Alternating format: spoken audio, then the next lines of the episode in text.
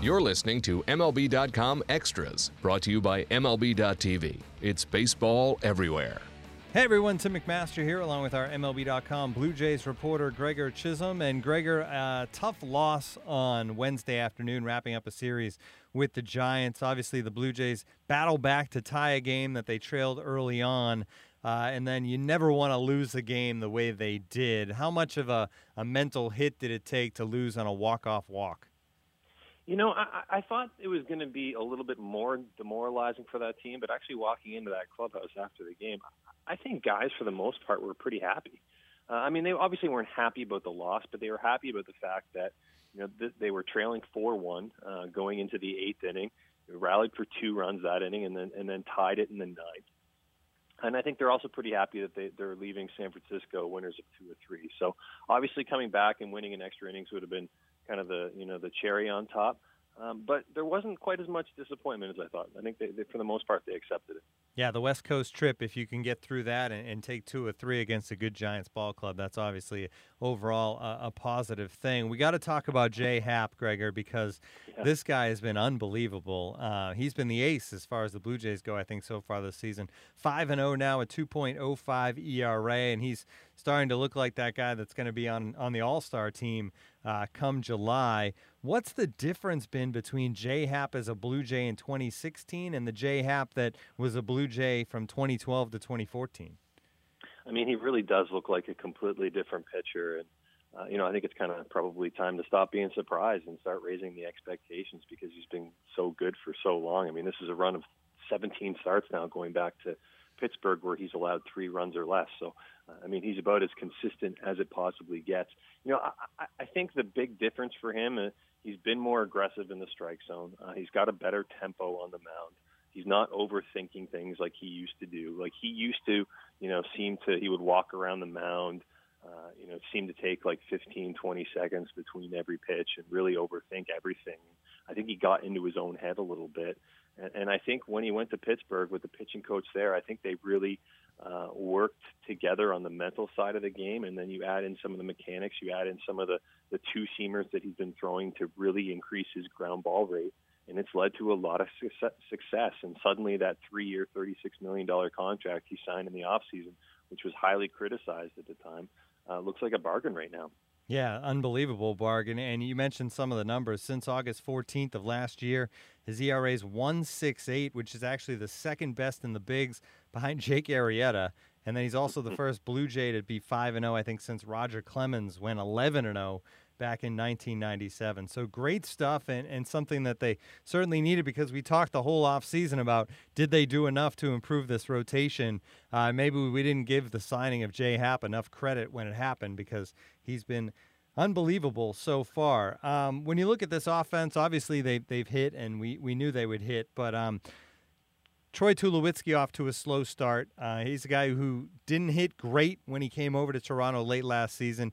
He did homer on Tuesday. How is he as far as when you talk to Tulowitzki? Does he feel like it's coming? Yeah, he's he's definitely frustrated, and I, and I think he's been around for such a long period of time that he's smart enough to know that you know he doesn't buy into the the fact that just because he has one good day at the plate doesn't mean that he's all the way back uh, I think he's realistic with himself, and he knows that he has a long way to go. And uh, you know, just talking with him this week, he's trying to do everything that he possibly can. Extra video, extra BP.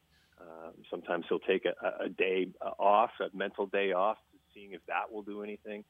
Uh, but so far, nothing has really worked. We've seen the power a little bit this year. Uh, you know, the periodic home runs, and you know, kind of leads everyone to think, well, is this the time that he's going to uh, jump out and really put something together? But so far, the consistency just hasn't been there, and he's had a lot of trouble uh, catching up to the high fastball. And, and even more surprising to me uh, is that the the issues seem to have carried over into the field lately as well. I mean, this is a guy who started his career uh, with the Blue Jays 59 errorless consecutive games. And now he's made six since uh, since late April. So it, it's been a battle for him on both sides of the field. Yeah, he needs to get it going certainly for this team uh, if they're going to get to where they want to go this season. Uh, Brett Cecil's a guy who's struggled obviously in the bullpen. Gregor, uh, 0 5 of 5.59. I think that was heading into into yesterday, and now he's going to become the lefty specialist instead of one of those late inning guys. Is Cecil, he started slow a year ago and then went on that tremendous run. Uh, is he just a slow starter? I mean, is the team confident that at some point this season it's going to click for Cecil and he'll get back to the way he's been uh, for the second half of last season? Yeah, I think so, and it, it just seems like you know, I've been covering Cecil for a long time, and it seems like there's always a story like this every single year. Uh, it just seems to follow that pattern, and so I would be surprised if you know if we're not talking in, in August and September and and not talking about how Brett Cecil has gone on a very big run. He's been backed out of roles before. Uh, he's been backed out of this role for a little bit. I think you're still going to see him against some tough lefties because the Blue Jays don't really have much of a choice in that regard. Uh, but he's not going to be necessarily that one inning setup guy uh, that the Blue Jays thought he would be at the start of the year. The, the one interesting thing about him uh, this year is that his stuff does seem pretty good right now.